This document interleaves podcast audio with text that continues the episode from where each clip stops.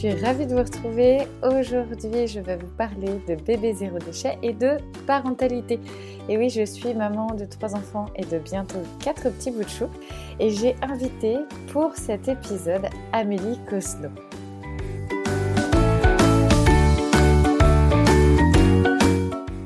Bonjour, je suis Carole. Bienvenue sur cette chaîne de podcast. À travers ces podcasts, je partage avec toi ma vie de famille en mode de vie zéro déchet, mais pas que. Si tu apprécies le podcast, la meilleure façon de le soutenir est de lui mettre 5 étoiles sur la plateforme que tu utilises. Ainsi, tu permettras de le faire découvrir plus facilement à d'autres personnes. Bonjour à tous, je suis ravie de vous retrouver dans ce nouveau podcast. Et pour ce podcast spécial, puisque je suis aujourd'hui accompagnée d'Amélie, euh, je vais commencer tout d'abord par vous présenter Amélie et également vous raconter l'histoire qui me lie aussi à cette femme, cette coach de vie qui m'a permis de trouver vraiment une, une autre voie dans la parentalité. Et ça m'a permis de trouver vraiment cet alignement entre la femme, la maman et l'épouse. ça m'a permis d'ouvrir le champ des possibles. Donc je suis vraiment ravie de pouvoir partager avec Amélie ce podcast. J'ai trouvé notre échange très riche et très diversifié. J'ai hâte de vous le partager à la suite de cette présentation. Donc Amélie est aujourd'hui coach de vie.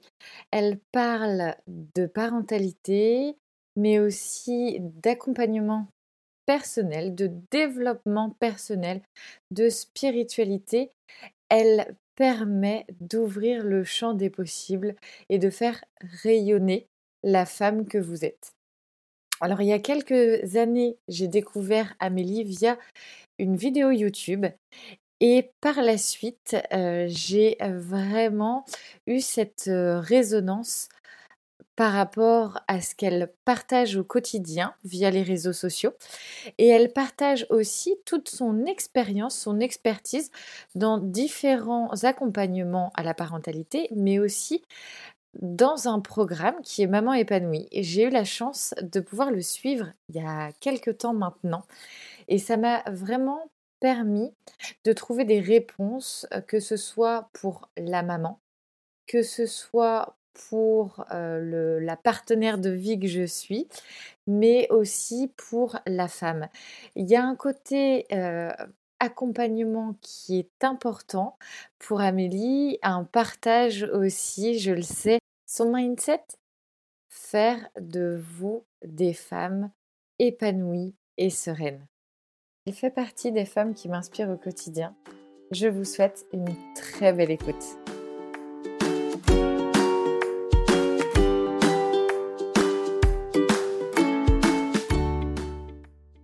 Bonjour Amélie, euh, j'espère que tu vas bien. Je suis ravie de te retrouver euh, dans le podcast euh, Zéro déchet, mais pas que, pour parler de l'environnement du zéro déchet par rapport à la parentalité et au bébé également. pour commencer, je vais te laisser nous présenter qui tu es, comment tu as débuté aussi ta démarche de, de l'approche du zéro déchet dans ta parentalité? Ok, alors bonjour Carole, merci de m'avoir invité sur ton podcast, le, thème est super.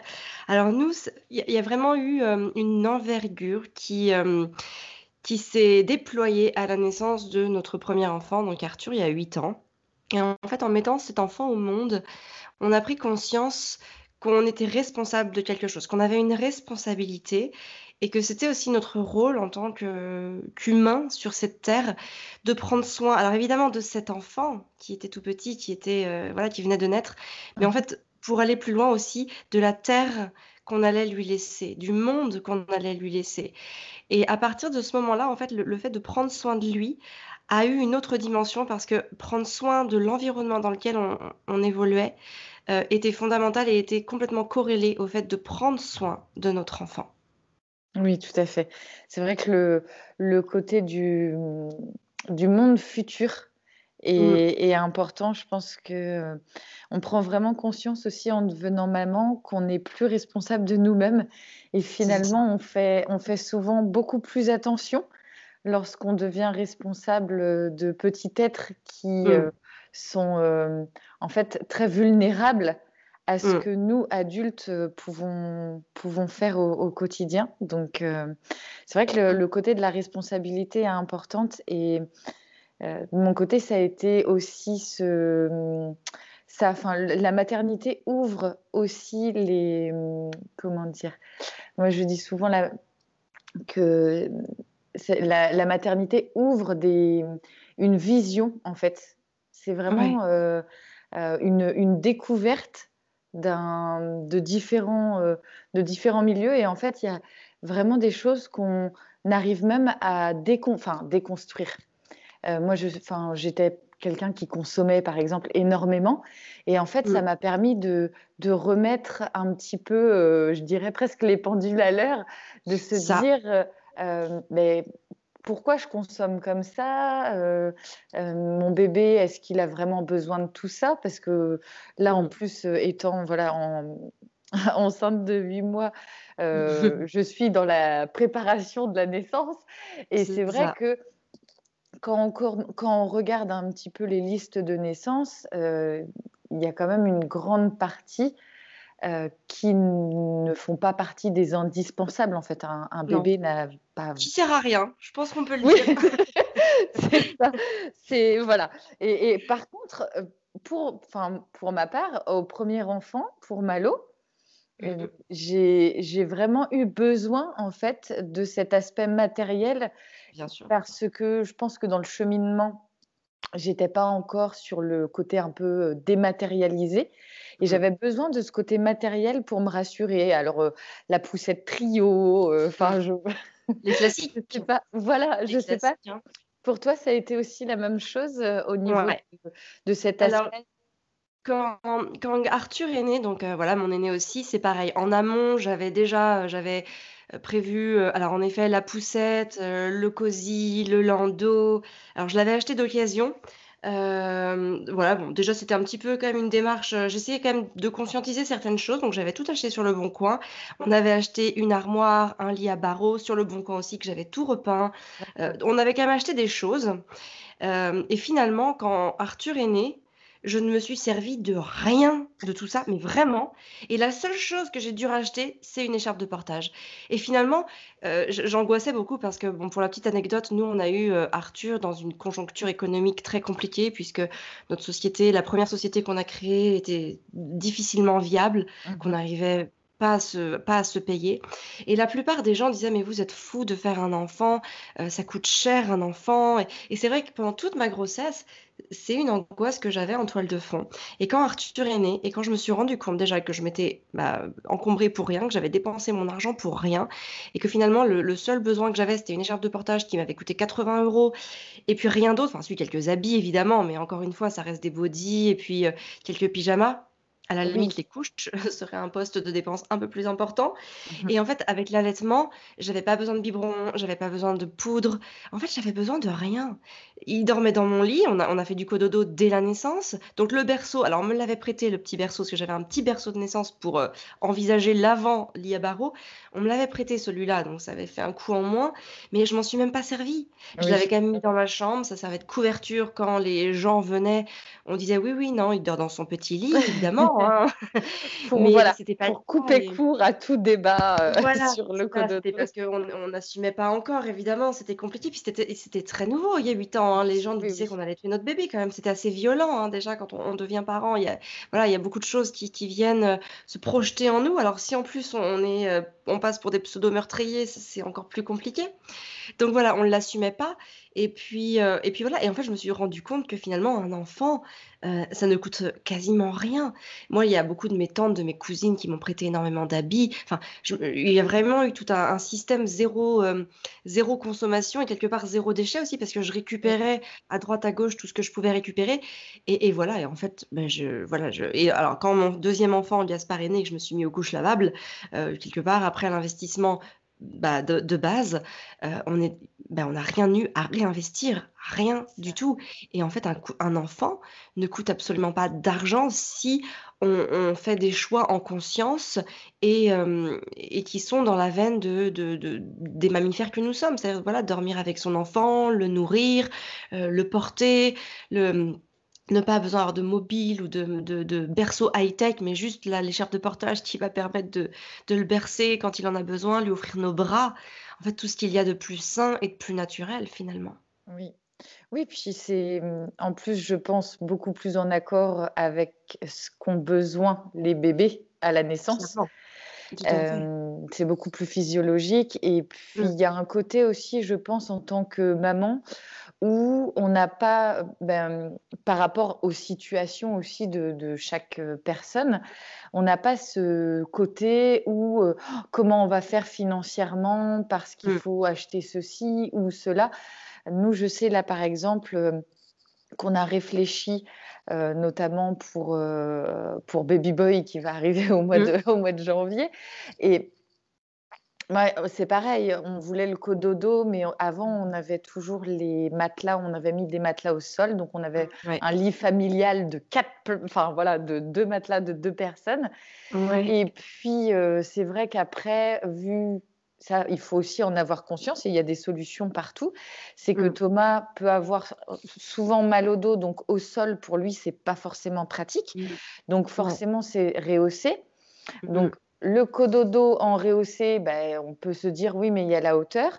Et en fait, en cherchant, j'ai trouvé exactement euh, une solution, c'est que on peut tout à fait euh, sangler en fait deux sommiers et ensuite venir coller les deux matelas et, ça crée un sommier de, euh, de trois ou quatre, euh, quatre places et comme ça tout le monde est en sécurité euh, vis-à-vis mmh. de, du, du, lit hein, qui est mmh. peut-être en hauteur par rapport, par rapport à un matelas au sol. Mais c'est vrai que cet aspect de, d'achat pour préparer la naissance, je trouve qu'en plus ça prend une euh, comment dire, ça prend le dessus sur finalement le côté où la maman devrait se recentrer euh, là sur, euh, sur ce qu'elle a vraiment besoin pour l'accouchement, pour la mmh, mmh. naissance aussi. Là, j'ai lu un livre très intéressant sur le troisième trimestre et aussi le quatrième trimestre. J'ai adoré parce que je trouve que découvrir ce type de, de contenu, arriver à euh, une quatrième grossesse, je me dis, mmh. mais c'est des choses que j'aurais vraiment aimé euh, avoir euh, pour... Bah, au, départ, en fait, cette, cet aspect de bah, peut-être qu'il n'y a pas besoin d'un berceau ou d'un berceau cododo qui sera mmh. peut-être utilisé que six mois finalement et qui engendre en fait au fur et à mesure que l'enfant grandit bah, des frais. Parce qu'à chaque fois en fait à chaque à chaque évolution de l'enfant il, il, faut changer le, le matériel en fait. Donc, euh, nous, on a coupé court à tout ça en investissant juste dans un lit en 180. Alors aujourd'hui même, il existe des lits en 2 mètres. Il y a 8 ans, il n'y avait, il y avait pas ça. C'était 180. Et en fait, ça a été le, le seul investissement avec l'écharpe de portage qu'on a fait. C'est-à-dire que voilà, on voulait être plus à l'aise. Et en fait, ensuite, quand euh, Arthur a commencé à grandir et qu'on a eu ce deuxième enfant, on pouvait pas non plus être quatre dans le lit. Mmh. Et en fait, on a acheté directement un lit euh, en 120 pour Arthur. Du coup, en fait, ça lui fait un lit euh, déjà d'adolescent, d'adulte qui sera là. Et voilà, ça permet de.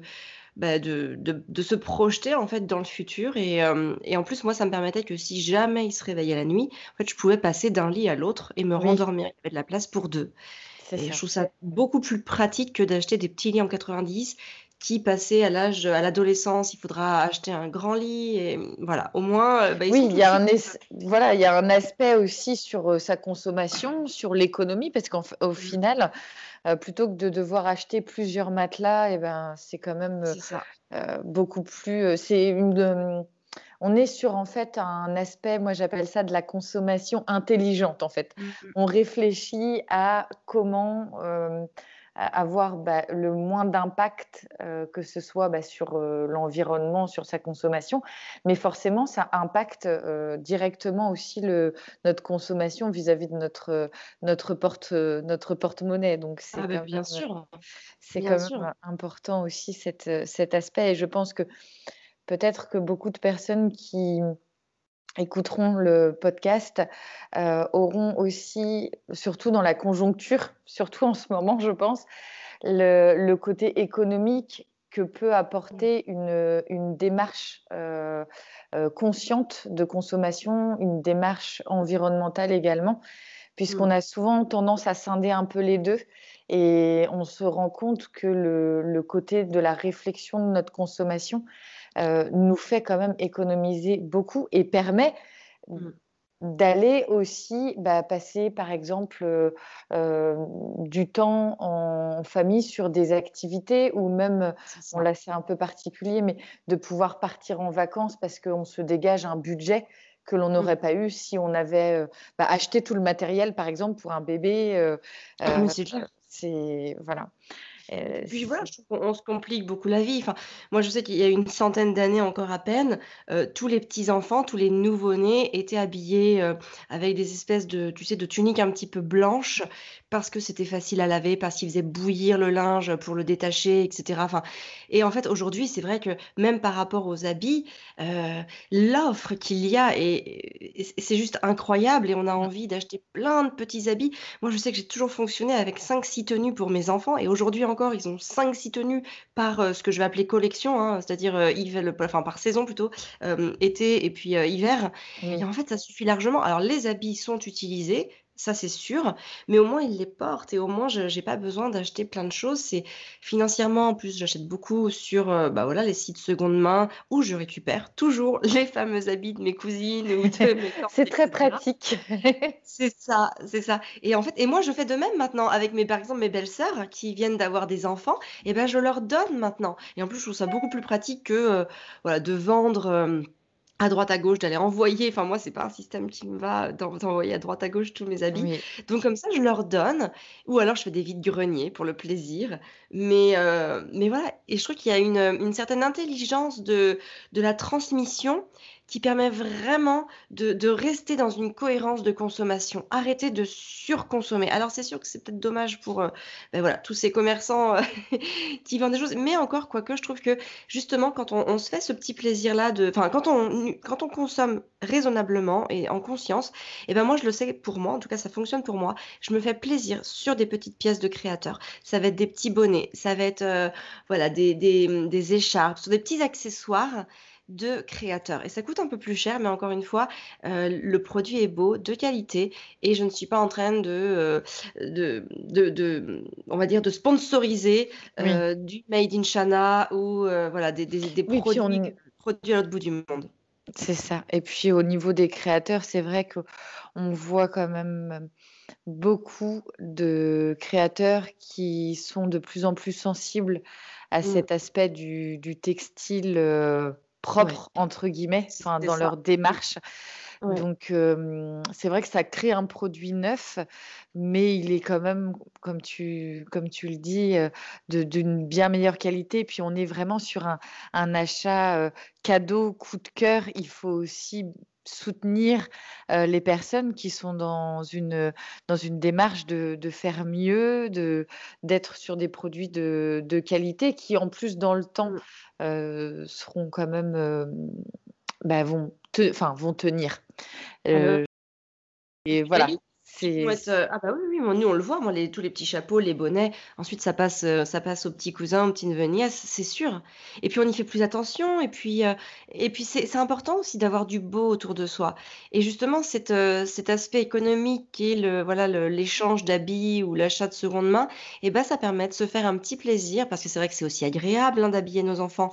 Moi, je, je vais pas me mentir, hein, quand, quand, quand j'ai une jolie petite pièce ou quelque chose, c'est très agréable de les voir aussi habillés dedans. Mais je trouve qu'on peut le faire toujours en gardant cet aspect, heu, de conscience dans la consommation quand on veut agir ainsi.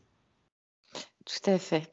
C'est et puis il y a cet aspect d'échange, heu, d'habits, mais Mmh. aussi euh, forcément, bah, on on a cette, ce partage, cette transmission aussi entre mamans.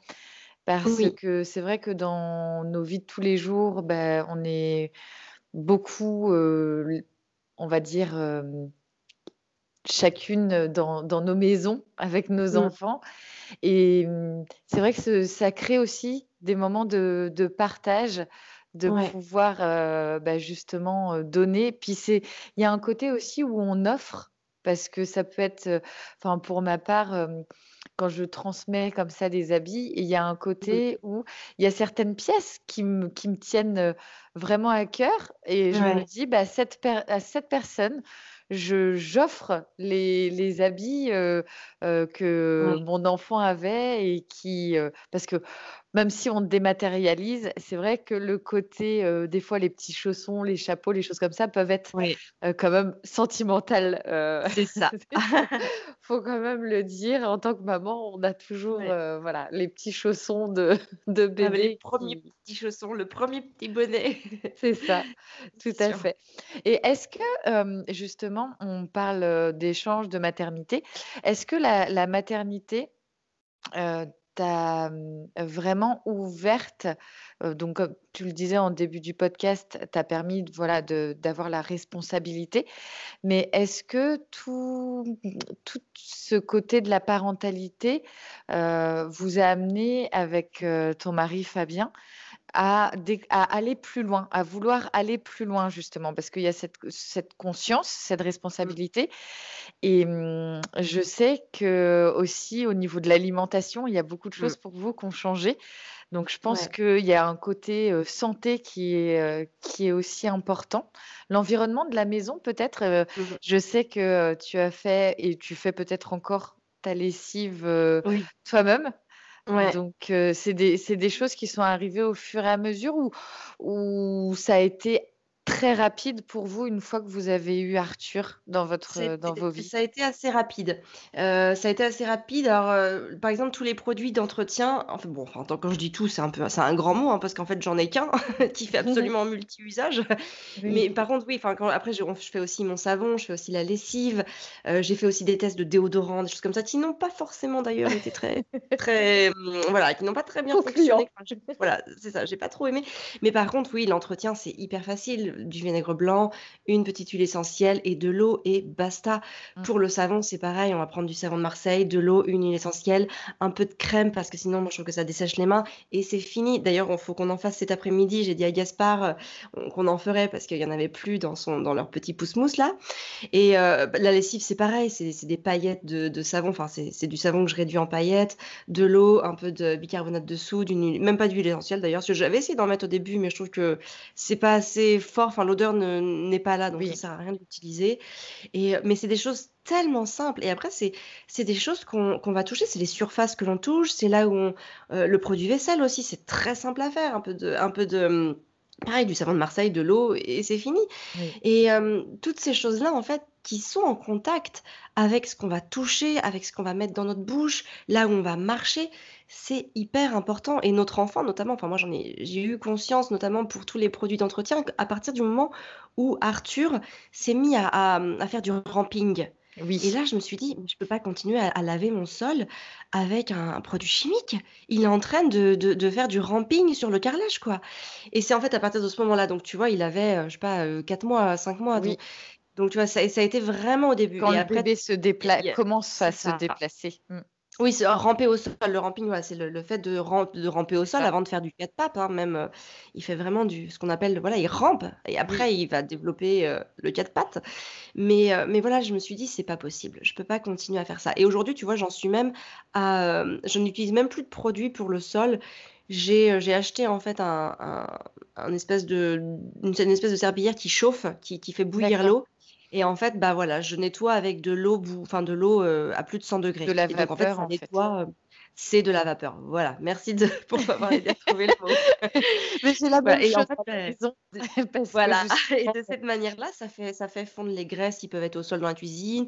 Ça, bah, ça tue toutes les bactéries, hein, on est bien d'accord et je n'utilise pas de j'ai pas de produits et franchement, c'est, heu, ça, c'est top. Alors ça, je l'ai trouvé il y a pas longtemps ce truc-là. Je l'avais pas quand les enfants, heu, étaient tout petits, mais bon, avec après avec le vinaigre blanc et l'eau, heu, voilà, c'est pas non plus, enfin, c'est quelque chose une eau bien chaude et puis une serpillière, heu, il y a Voilà. pas besoin de de produits, enfin, un sol peut-être surtout pas. c'est ça. Mais c'est vrai que ce le côté contact comme ça, on on Mmh. se pose quand même mais c'est toujours intéressant de de voir à quel point on peut se poser des questions, heu, quand on devient maman Mmh. par rapport à ses enfants, alors qu'en fait, on on ne remet en aucun cas, hem, ces choses-là en question, heu, quand c'est que pour nous. Enfin, moi, je me souviens quand Ouais. quand j'avais pas d'enfant, bah, jamais ça ne me serait venu à l'idée de me dire: «Pourquoi j'utilise, heu, le produit, heu, X?» enfin, voilà et et au fur et à mesure, je pense que les enfants nous invitent aussi à à une réflexion, à à vraiment, heu, hem, on est on est plus sur un schéma d'automatisme, en fait.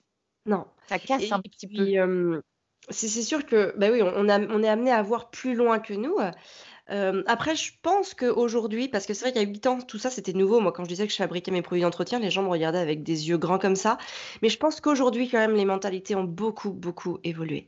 Et je pense qu'aujourd'hui, même sans enfant, heu, je il y a sûrement certaines personnes qui ont quand même cette conscience de se dire: «Peut-être qu'on peut faire autrement et peut-être que c'est meilleur pour nous, heu, pour notre santé et pour la planète d'une manière générale» Oui. et et c'est ce qui est aussi arrivé avec le côté alimentation. Finalement, c'est, hem alors moi, j'ai eu ce côté alimentation, je me rappelle, c'est Fabien, bon, Fabien qui vient aussi d'une famille, heu, avec un rapport à l'alimentation un petit peu compliqué et et du coup, en fait, quand j'ai commencé à à allaiter, heu, c'est vrai qu'il il est voilà, il en est venu à beaucoup, beaucoup s'informer et à vouloir aussi, heu, le meilleur pour moi. D'ailleurs, c'est très étonnant parce que c'est pas forcément une réflexion qu'il a eue pendant ma grossesse, mais hem, mais au moment où j'ai commencé à allaiter, en fait, voilà, le le fait de nourrir mon enfant, pour lui, il y a eu un déclic en se disant: «Il faut que toi aussi, tu te nourrisses super bien». Alors ça va, moi, je me je me nourrissais quand même assez bien, mais en effet, on a quand même fait, heu, des coupes drastiques dans notre alimentation pour pouvoir, heu, bah, déjà être en en meilleure forme, hein. Avoir un enfant, ça demande ça nécessite nécessite beaucoup, beaucoup d'énergie, Oui. heu, les nuits hachées, le voilà, en plus, nous, on travaillait, hein, comme on avait notre société, bah, moi, Oui. j'ai pas eu de congé mat et cetera, donc il fallait tout de suite être au taquet Donc et récupération le physique, c'est ça. extrême.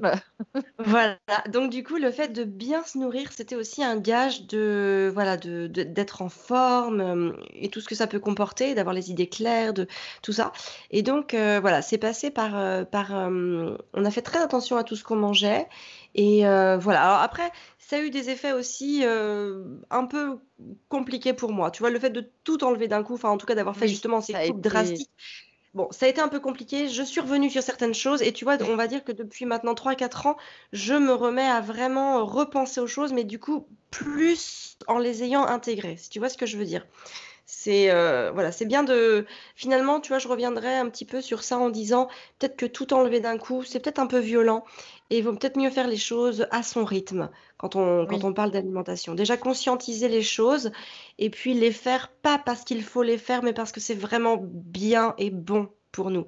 Et avoir aussi le temps de d'en voir les effets, hein. C'est important de se rendre compte que certaines choses vont être bien pour nous, mais on a besoin aussi d'en faire l'expérience et donc faire l'expérience, c'est aussi voir les effets que ça a sur notre corps et donc, grâce à cette expérience, bah, continuer et à partir du moment où on enlève tout d'un coup, on n'a plus le temps aussi, heu, d'expérimenter et de se rendre compte, d'avoir une, heu, voilà, d'avoir une expérience par rapport à ça. Donc donc voilà. Après, je pense qu'il faut suivre son rythme, faire les choses petit à petit, mais faire en sorte qu'il y ait une évolution positive qui s'inscrive. Oui, bah, justement, je la la question, heu, suivante, c'était sur, heu, le côté, heu, vitesse, de des expériences justement, notamment, bon, bah, les les enfants, on je dirais, suivent, comment dire? Les les décisions prises, prises par leurs, Mmh. heu, leurs parents et c'est vrai que plus on commence, à, mettre des choses en place quand ils sont petits, notamment par exemple au niveau euh, ben, des habits, par exemple, euh, Mmh. ben, pour eux, c'est dans une normalité, puisque Ouais. Euh, on n'est pas sur des enfants, par exemple, enfin moi pour ma part, euh, ils sont pas habitués à aller faire du shopping. Ils sont, Mmh. je pense, Non, et je crois clairement. Et puis c'est pas quelque chose que que j'aime spécialement faire, heu, des journées entières de boutique. Et et enc et sûrement encore moins, heu, avec les enfants, je préfère aller en forêt ou et Oui, c'est sûr, c'est plus approprié. voilà. Et heu, justement, les les enfants donc en bas âge notamment, parce que quand ils sont adolescents et cetera, c'est vrai qu'il faut aussi moi je le dis souvent, au au sein d'une, famille, il y a plusieurs individus et les individus ne vont pas à la même vitesse et Mmh. c'est ça qui peut être compliqué justement, tu en parlais très bien avec l'alimentation, Mmh. c'est qu'il faut aussi que ça soit ses ses propres, aspirations, ses propres expériences.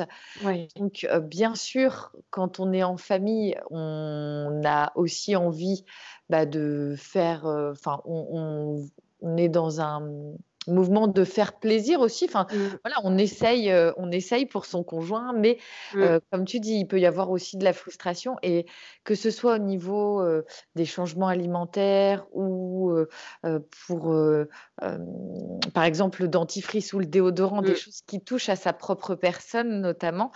Moi, je sais que, par exemple, Thomas, quand j'ai commencé à faire mon dentifrice moi-même, bon, moi, j'étais vraiment hyper motivée, je voulais vraiment réussir. Donc le côté, heu, quand je l'ai fait en avec du bicarbonate, Mmh. bon, j'ai pas Ouais. trouvé ça hyper agréable au départ, mais en fait, on on s'y fait très, très vite. Ouais. Mais par contre, Thomas, tout de suite, lui, clairement, il m'a dit: «Non, non, mais alors là, tu m'as Mmh mh. perdu total. Je ne là, je Mmh je moi, j'y arrive pas». Donc on est il est revenu sur le dentifrice qu'il avait. Alors, heu, après, la question, c'est de se dire: «Bah, est-ce qu'on peut peut-être changer pour quelque chose quand même d'un peu plus, C'est clean. Au niveau du ça. produit?» et de trouver en fait un un ajust enfin, un ajustement. Faut que ça puisse Mmh. être bon pour tout le monde, Mmh. Ah oui, oui, oui, voilà. Il y a rien de pire que de faire un choix, enfin de suivre un choix qu'on n'assume pas et ça, je trouve que c'est hyper en plus culpabilisant pour les mamans, tu sais? Heu, cet aspect de, bah, voilà, j'ai commencé à faire ça, donc maintenant je dois rester dans cette direction-là, je ne peux pas changer d'avis. Moi, je m'offre tout le temps la possibilité de changer d'avis, de faire des d'aller dans une direction et puis de me rendre compte que c'était pas la bonne et donc de revenir en arrière, puis de rechanger, rebifurquer sur autre chose et je trouve que c'est hyper important parce que tant qu'on n'a pas essayé, on peut pas savoir et hem et moi, je sais que je m'autorise ça, mais sans, heu, une once de regret, sans culpabilité, sans frustration, sans jugement de ma personne et je pense que c'est très, très important pour, pour toutes les mamans qui vont nous écouter. Suivez votre cœur, suivez vos intuitions. Des fois, vous allez avoir, heu, envie de faire quelque chose, envie d'essayer quelque chose et puis peut-être qu'après, vous allez revenir sur votre choix. Moi, c'est arrivé plein de fois. Par exemple, j'ai fait les couches lavables avec mon deuxième enfant, Gaspard et puis finalement, j'ai réessayé évidemment, j'ai continué avec ma fille quand elle est née, heu, 2 ans après et puis, heu, 2 ou 3 mois après, je me suis rendu compte que c'était trop énergivore pour moi, que je ne suivais plus le rythme des lavages avec mes 3 enfants et bah, c'est pas grave. J'ai arrêté, je me suis tournée vers des couches clean, j'ai pris les Love and Green ou les Tidou ou ce Oui. qu'on veut, enfin toutes ces couches bio, on va dire ça comme ça. Et puis c'est OK, c'est pas grave, on a le droit d'essayer des choses, on a le droit d'avoir fait quelque chose pour un enfant et puis de ne pas y aller pour le deuxième. On peut s'offrir aussi une petite tenue chez H&M si on en a envie.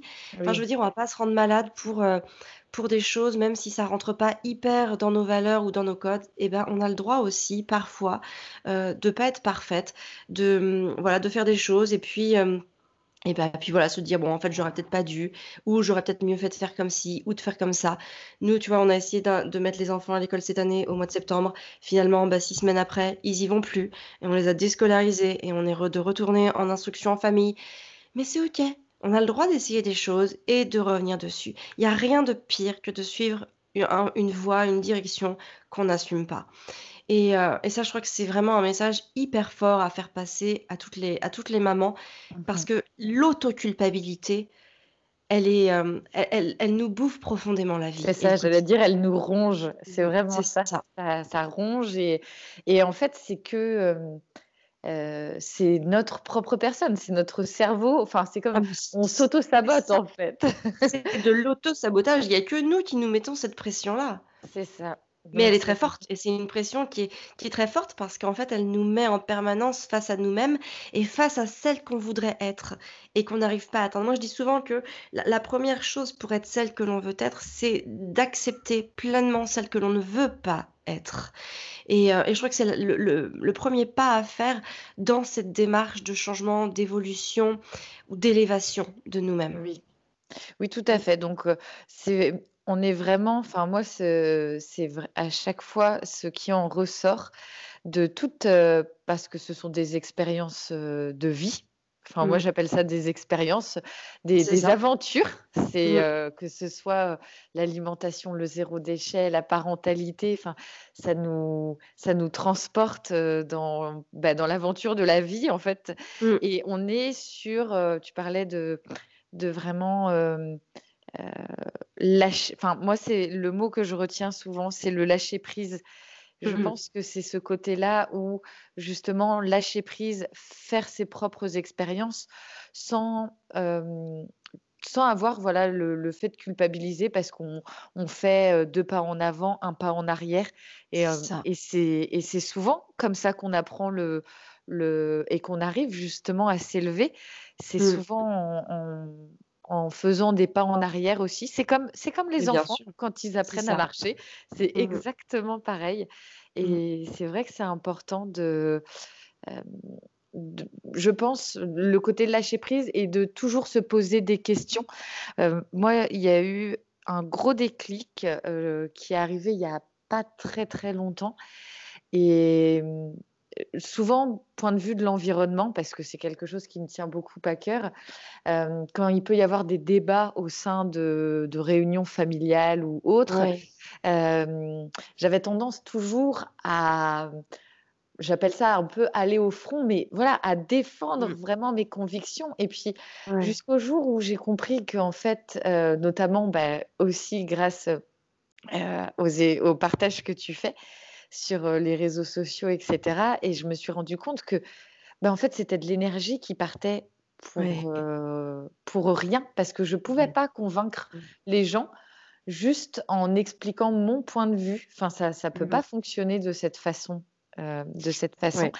Et juste en, en ne disant rien, et la plupart du temps, quand les gens me disent, bah, viennent vers moi ou me font une petite réflexion, que ce soit sur l'environnement ou l'allaitement, parce que Juliette a été allaitée jusqu'à ses trois ans, donc mmh. forcément, ça soulève des questionnements chez certaines personnes. j'ai arrêté de vouloir toujours me justifier. Et à mmh. chaque fois, la question que je rétorquais, si je puis dire, c'était et pourquoi pas? Et même, dans, et même, dans, mon couple, des fois, Thomas, il, va, il va par exemple me dire, bah tiens, oh mais pourquoi faire comme, enfin pourquoi tu veux faire comme ça? Je comprends pas ton, ton, choix, par exemple. Et, souvent parce que lui, il, mmh, il est dans un schéma peut-être plus classique que mmh moi, ce que j'ai en tête. Enfin, voilà, on parle des vitesses, et bah, c'est exactement ça. Et souvent, bah, je lui dis, et pourquoi pas? Et souvent, bah, en fait, les personnes vont me regarder. Ah oui, bon, bah, mmh. ok. Et puis, bah, en fait, il n'y a pas besoin de se justifier.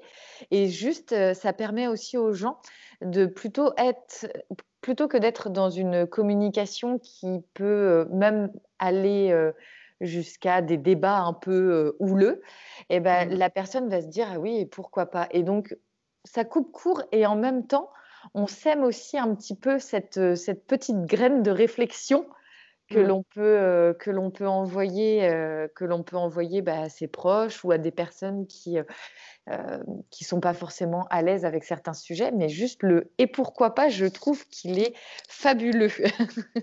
c'est ça. Moi, je parle, tu vois, ça me fait penser quelque... dans l'état d'esprit dans lequel je me mets quand, quand je suis face à ce genre de situation, c'est que je me dis toujours, de toute façon, la vérité n'a pas besoin d'être défendue. Et en l'occurrence ici, ma vérité n'a pas besoin d'être défendue parce que ce qui va être vrai, bien, bon pour moi ne le sera peut-être pas aussi forcément pour les autres par rapport à leur schéma automatique, par rapport à leurs croyances, par rapport à leurs valeurs, par rapport à toutes ces choses, toute, la consistance qui font, qui font leur être. Mais en tout cas, je pars toujours du principe que de toute façon, ma vérité n'a pas besoin d'être défendue. Et, et donc, je, je, ne, je refuse la justification quand je ne suis pas, enfin, quand une personne est en désaccord avec mes choix. Et je préfère en effet leur, leur renvoyer les, les, questions, leur dire par exemple, bah oui, un enfant par exemple, un enfant, euh, euh, tu peux tuer ton enfant en faisant du, du dos. Bon, je, préfère dire pourquoi. pourquoi plutôt que, d'avoir à me justifier. Moi. Et en fait, en général, euh, c'est ça. Et, on se rend compte quand on renvoie la question pourquoi, peu importe la, peu importe l'agression ou en tout cas le, positionnement de la personne, on se rend compte que finalement ce sont souvent des arguments émotionnels et pas des arguments rationnels. Et qu'à partir du moment où avec un petit peu d'information, on vient leur dire oui, mais tu sais, voilà, bon, en réalité, euh, c'est ça, euh, les gens en fait après laissent tomber parce qu'ils voient, ils voient bien que euh, contre un point de vue émotionnel, la rationalité forcément va être beaucoup plus forte. Et même s'ils sont pas prêts à l'entendre, moi, j'insiste pas et je pars du principe que chacun fait ce qu'il veut et que ma vérité n'a pas besoin d'être défendue. Oui, puis ça permet, je pense aussi euh, euh, à ces personnes-là de se, de se questionner peut-être sur certains sujets, alors que si on, que lorsqu'on n'est plus frontal, ben ça, ça, ferme en fait tout de suite le il y a un rapport qui fait que la... oui voilà c'est mmh, et mmh. puis c'est pas c'est pas non plus des échanges euh, des fois qui sont euh, euh, enfin sains enfin c'est pas sain c'est comment dire constructif. Oui voilà c'est pas constructif et puis en plus ça peut blesser aussi parce que des fois c'est ça on peut se sentir blessé dans ses, dans ses convictions. Alors, il n'y a pas ni de mauvaise ni de mmh. bonne, c'est juste que, bah, comme tu disais, euh, c'est par rapport à sa propre personne et aussi par rapport à nos histoires, à nos, à nos mmh. bagages, si je puis dire. Et je pense que tout le monde ne peut pas, euh, ne peut pas être. Euh, et heureusement d'ailleurs que tout le monde est différent et qu'on on s'apporte aussi euh, des une certaine réflexion quand, on, quand on est euh, en désaccord, mais après, il faut juste bien savoir communiquer. C'est surtout euh, l'axe de communication. Alors, ce qui est aussi intéressant, c'est de voir que la plupart du temps, quand les gens réagissent violemment à, quelque chose envers nous, c'est la plupart du temps quelque chose qui marque une frustration chez eux, quelque chose qu'ils ont convoité, qu'ils convoitent, qu'ils auraient aimé faire, qu'ils aimeraient faire, peu importe. Mais c'est souvent très très lié à une euh, à, quelque chose de profond en eux. Et c'est pour ça que finalement, moi, quand on vient euh, voilà critiquer par exemple certains de mes choix, je ne le prends jamais pour moi parce que je sais que devant moi, j'ai une personne pour qui ce choix parle, que ça, que ça la fait vibrer en elle, mais soit qu'elle n'ose pas le faire, soit qu'elle ne peut pas, soit qu'elle ne sait pas comment le faire. Et donc finalement, ça la renvoie énormément à ce qu'elle n'est pas. Oui, à ce que. ou peut-être tout à l'heure, on parlait d'assumer, en fait, mmh. euh, qu'elle n'assume pas ses choix. Et c'est vrai que c'est vraiment pas évident. Moi, bon, là, euh, on est vraiment sur l'aspect euh, de la parentalité, mais c'est vrai que par exemple, le cododo, l'allaitement, bah, il y a 8 ans, c'est pareil, mmh. Malo a 8 ans, donc on est sur les mêmes âges au niveau de nos enfants. Donc, nos enfants ont les mêmes C'est quand même assez, euh, assez, euh, bah, intéressant parce que du coup, on a plus ou moins les mêmes ressentis. Et c'est vrai que quand on, transpose il y a 8 ans, ça a été, enfin en tout cas, moi en tant que maman, ça a été une grande souffrance au départ de mmh mettre Malo, par exemple, dans son lit, dans sa chambre, alors que c'était un bébé, enfin c'était un nourrisson, mmh qu'en plus, ben, en fait, on est sur des schémas et on se pose pas de questions. On se dit, bah non, c'est comme ça qu'il faut faire. Et moi, alors Bon, Malo, c'est une chose, mais en tant que maman, moi, ça m'a mis en souffrance dans le sens où bah, on parlait du cododo, bah, la récupération du sommeil, quand il faut se lever plusieurs fois par nuit, mmh. changer de pièce, allumer la lumière. Donc, du coup, l'organisme, en fait, se réveille et après, pour se rendormir, ça peut être compliqué. Enfin, il y a un ah, aspect euh, euh, qui, euh, qui peut être compliqué. Et en fait, au fur et à mesure que j'ai laissé un peu tomber toutes les mmh, croyances, enfin toutes les croyances, non, c'est pas des croyances, mais tous ces automatismes et me dire, mmh. mais aujourd'hui, qu'est-ce qui serait mieux pour toi et ton bébé, en fait? Ça. Et au fur et à mesure, j'ai avancé, j'ai avancé. Mais par contre, oui, le fait de l'assumer autour de soi, ça peut être euh, euh, très compliqué et même violent. Parce Mmh qu'au début, on est, bah, on n'est pas trop trop sûr non plus de, de soi-même. Et aujourd'hui, maintenant, j'assume complètement. Mais même à l'heure actuelle, euh, j'ai des personnes de mon entourage qui vont me dire, euh, ils, ils- ils ont vraiment conscience que euh, euh, j'allaiterai, que on fait du cododo. Et ben, il y a Mmh. des personnes proches qui vont me dire, ah bah non, tu vas peut-être pas refaire pareil que Juliette. Bah, sûr. parce qu'en fait, ça a été tellement génial que je vois pas Mmh pourquoi je changerais. Bah, mais ça va être Mmh. trop compliqué, ça va être ça va être Mmh. fatigant. Ben, non, en fait, enfin, moi, ça m'a clairement, heu, en tant que maman, heu, ça m'a apporté, une une sérénité, mais après, c'est vraiment propre à chacun. Pour certaines personnes, Et puis, il faut bien avoir conscience que ces gens-là, finalement, ils aimeraient te voir aussi revenir à leur concept. Ça leur ça tu sais, c'est ce façon enfin, c'est ce fameux biais de confirmation. Le fait que, heu, par exemple, tu te dises, heu: «Bah non, je vais pas allaiter le quatrième par exemple, ils vont se dire: «Beh, en fait, voilà, heu, c'est bien. Moi, j'ai pas allaité» et en fait, voilà, elle se rend compte finalement que que finalement ce choix était complètement excentrique, que ça ne se fait pas. oui, Et donc oui, voilà. leur confirme que ce qu'ils ont fait était bien, était bon. Tu sais, c'est on on est on reste, hein, quand même des êtres assez égocentriques et finalement, on a besoin en permanence de chercher la validation dans le regard des autres. Et quand on fait quelque chose de différent, naturellement, il va y avoir un questionnement inconscient, la plupart du temps, qui va se poser chez la personne qui reçoit cette information. Et comme enfin, ou en tout cas, si elle n'a pas fait comme cette façon de faire qu'on est en train de lui montrer, de lui prouver que ça peut fonctionner, que ça marche, que ça existe, eh bien, il y a une, hem, un questionnement qui vient, heu, très angoissant, qui vient en la personne qui se dit: «Et finalement, si j'aurais peut-être dû faire ça moi aussi».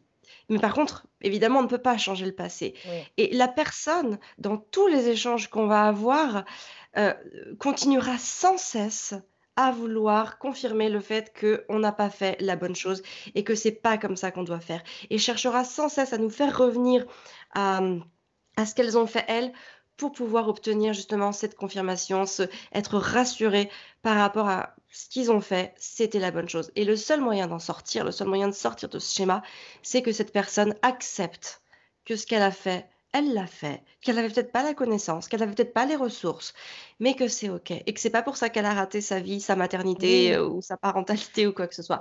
Mais c'est un travail de développement personnel Oui, comme, qui heu, oui, tout à fait. Comme par exemple, heu, tout à l'heure, on parlait de du cheminement, heu, mmh on mh. sait je je sais pertinemment et je comme on dit, c'est OK.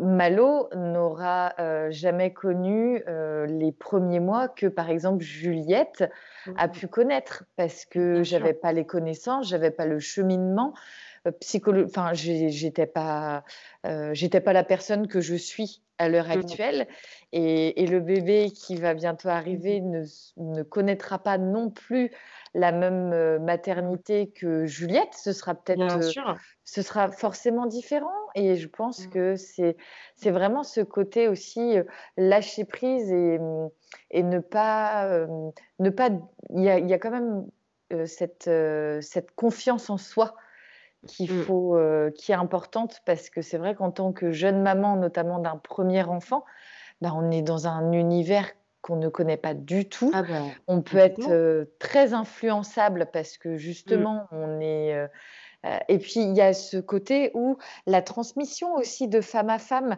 qui, a été coupée, notamment, bah, même, de nos grands-mères à nos mamans, à nous aujourd'hui. Hem, il y a le côté santé qui a énormément évolué et enfin le côté médical, heu, je dirais et ce côté médical en est même, hem, arrivé à couper complètement la transmission entre les femmes. Donc ce côté-là, je trouve, qui depuis quelques années revient. Il y a Mmh. vraiment, les, cette envie de partager. Alors, je pense que faut le dire aussi, les réseaux sociaux, je pense, ont un un grand impact sur ce partage entre, entre mamans, entre femmes, parce que ça permet de nous, nous relier, ça permet aussi bah, de, de pouvoir se rendre compte que on peut avoir des parentalités vraiment différentes et finalement toujours vouloir le meilleur pour nos, pour nos enfants, pour notre mmh. propre, pour nous, notre santé, notre environnement, notre planète. Enfin, c'est, c'est vraiment le côté de, de la découverte du prendre soin de soi, de mmh. ses, de ses enfants, de l'environnement autour de nous. Et c'est vraiment le message aussi que j'ai envie de faire passer à mmh. travers, à travers les podcasts et notre échange.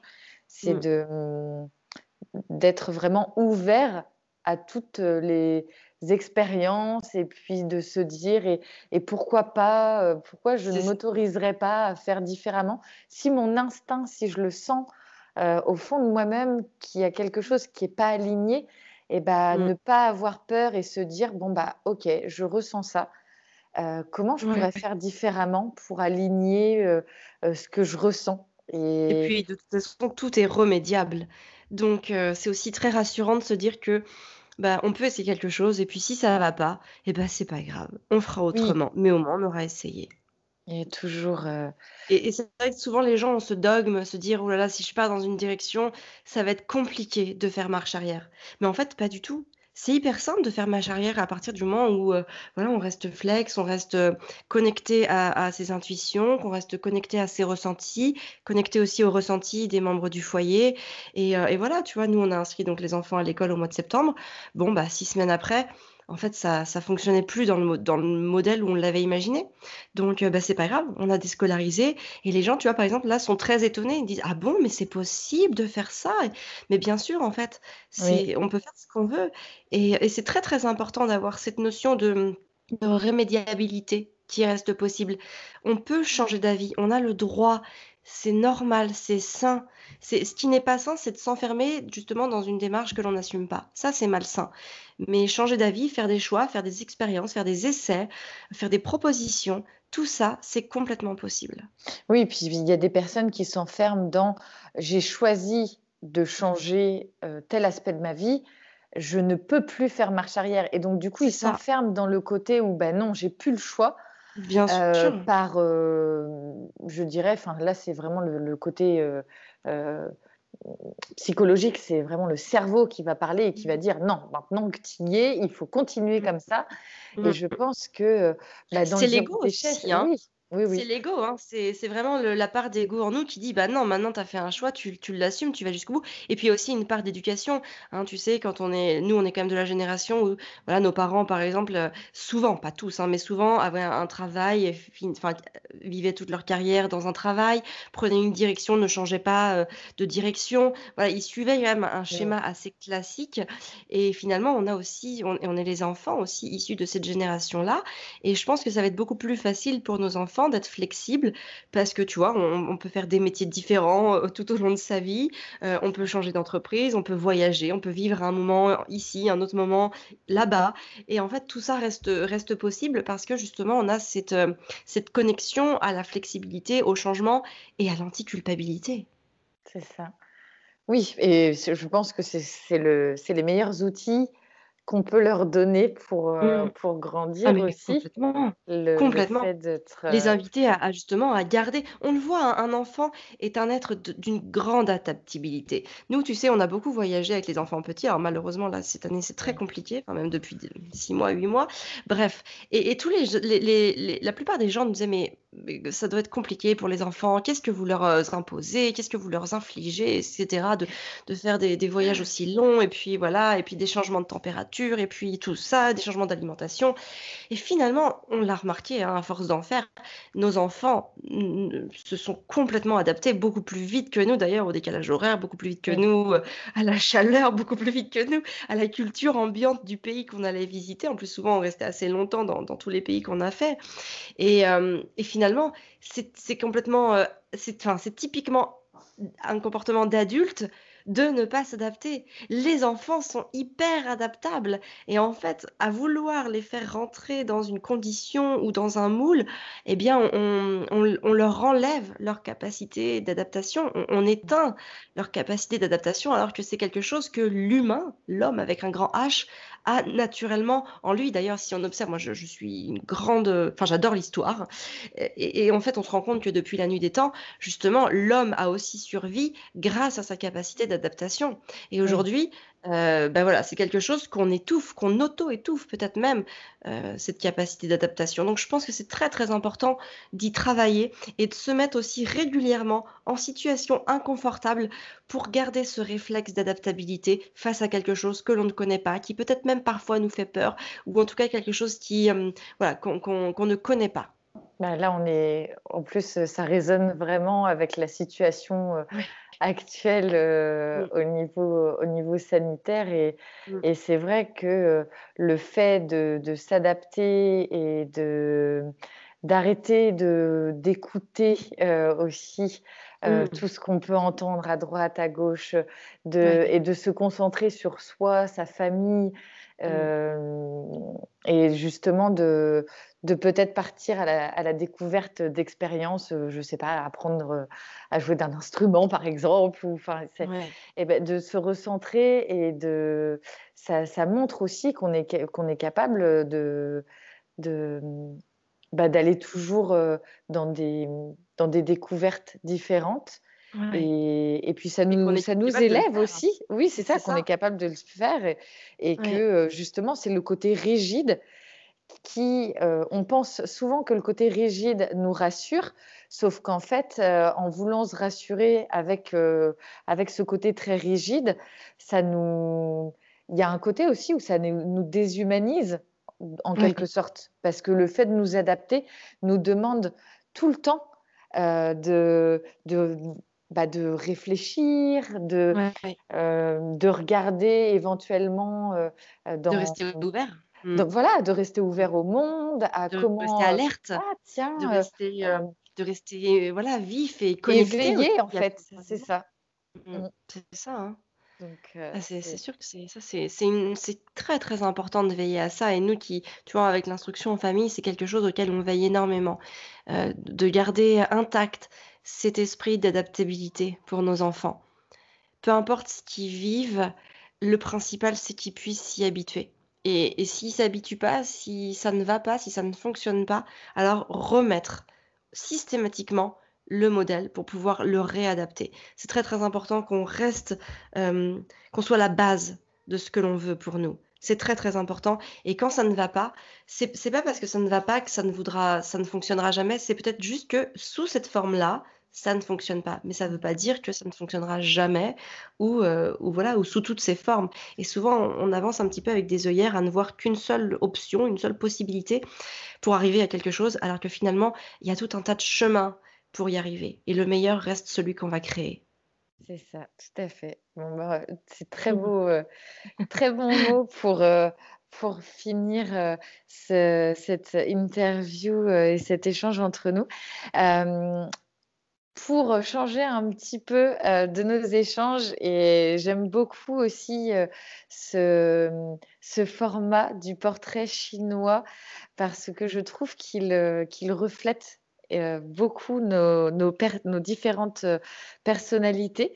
Alors, te prêtes-tu au jeu, Amélie, du portrait chinois? Allez, c'est Alors, parti. Je l'ai jamais fait, hein, je je vrai? sais pas, j'en ai déjà entendu, mais je Je sais ouais, je l'ai a jamais j'ai jamais répondu. Donc je n'ai pas réfléchi aux Alors il y a plusieurs il y a plusieurs, heu, types de portraits chinois. Moi, je j'aime beaucoup l'approche un peu, heu, holistique avec, heu, les éléments notamment de de la nature.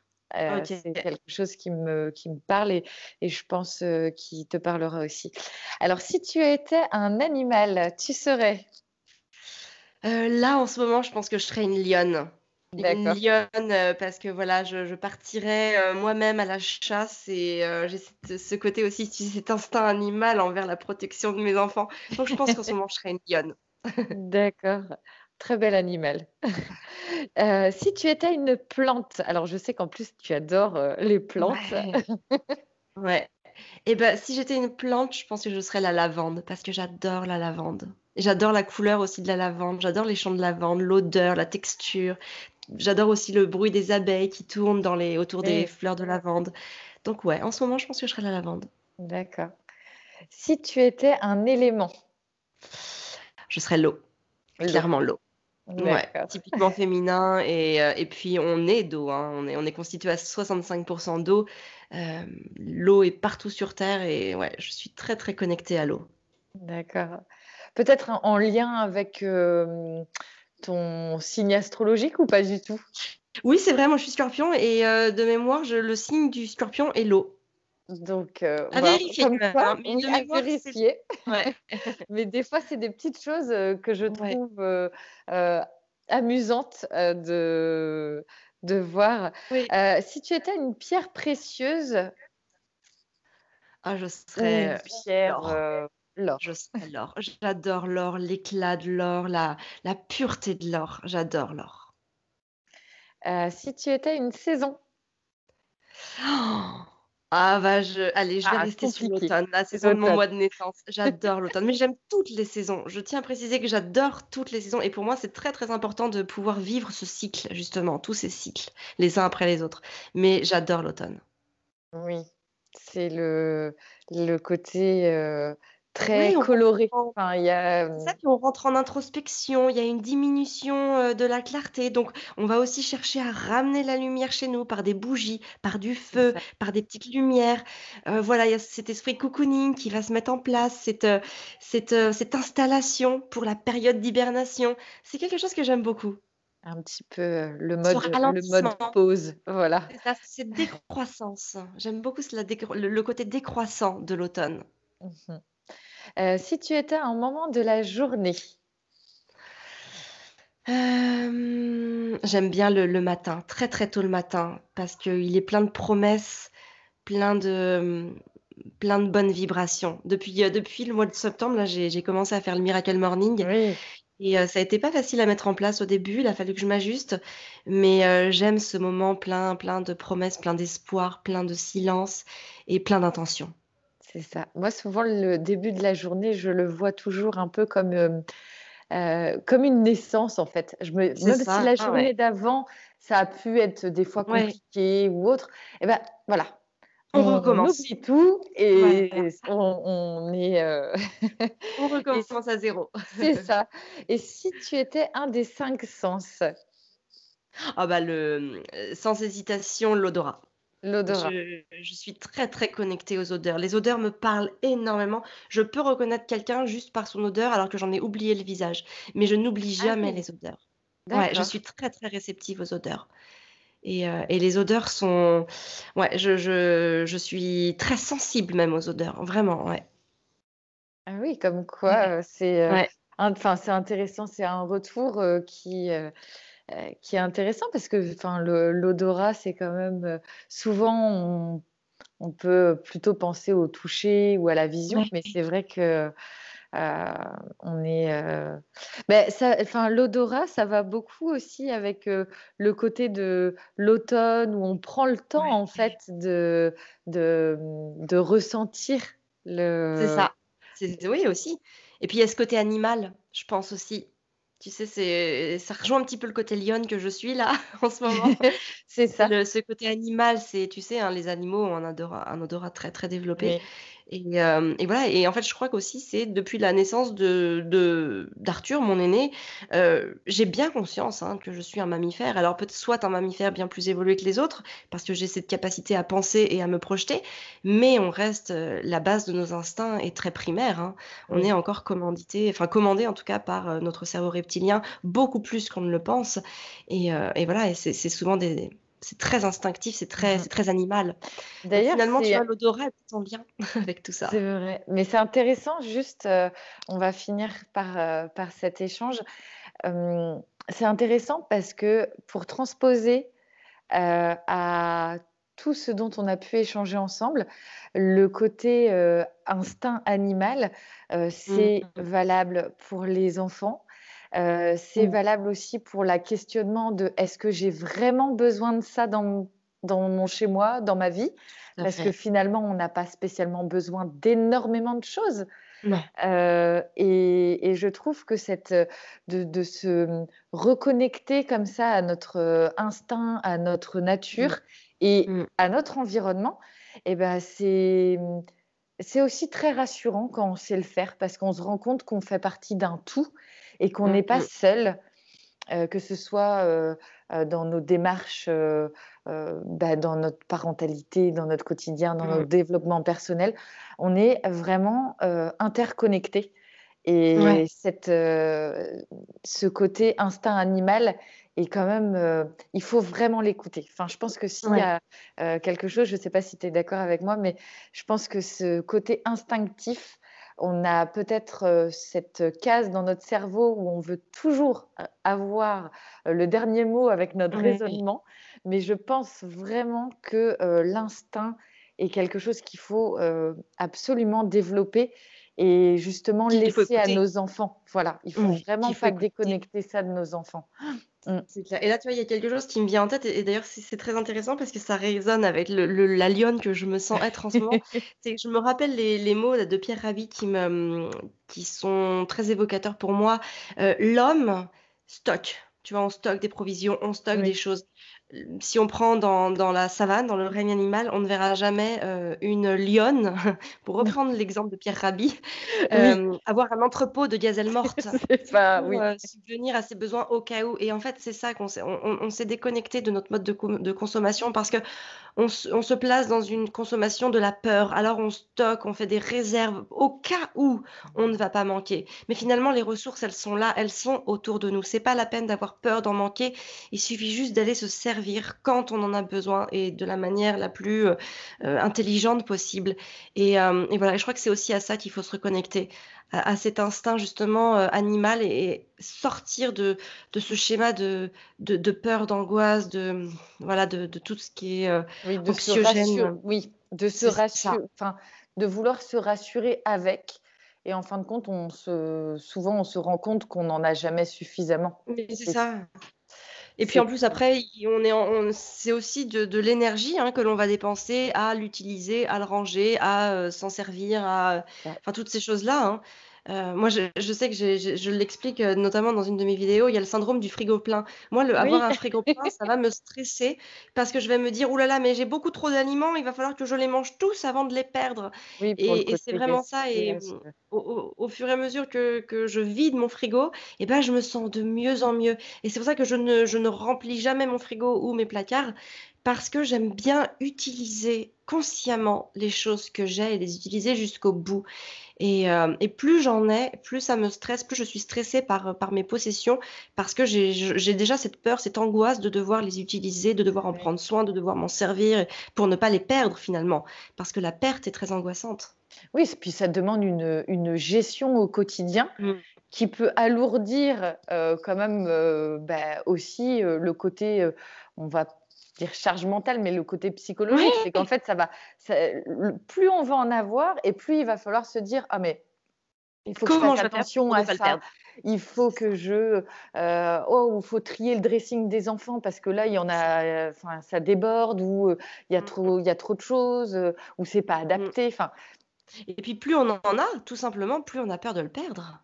Regarde les, personnes qui ont des, plein de belles possessions à l'intérieur de leur maison, c'est souvent des personnes qui vont mettre des systèmes d'alarme, qui vont mettre des gros portails, etc., parce qu'elles ont peur de le perdre. Donc c'est très anxiogène quand même. Hein. Mmh, c'est vrai. C'est très paradoxal, c'est très contradictoire tout ça. On a envie de consommer, on a envie de posséder, mais finalement, plus on possède et plus on a peur de le perdre. Et donc, finalement, on reste, on, s'enferme on reste dans, cette peur. c'est ça. C'est ça. Et on s'empêche d'être dans l'être. Et c'est finalement quand on est dans l'être que l'on profite de la vie, et non pas quand on est, quand on est dans le paraître. C'est ça, tout à fait. Ben, une, très, euh, une très belle euh, phrase pour, euh, pour finir. Merci beaucoup Amélie pour cet échange. J'ai été ravie de partager ce moment avec toi et j'espère que nos auditrices et auditeurs aimeront également ce, ce, format d'échange entre nous. Je te souhaite une très très belle journée. Pardon, excuse-moi. Merci. Carole, toi aussi. Belle journée, puis belle journée à toutes et à tous. Merci. Au revoir. Au revoir, Carole. J'espère que ce podcast vous a plu et vous aura apporté des pistes de réflexion et d'action pour votre parentalité zéro déchet.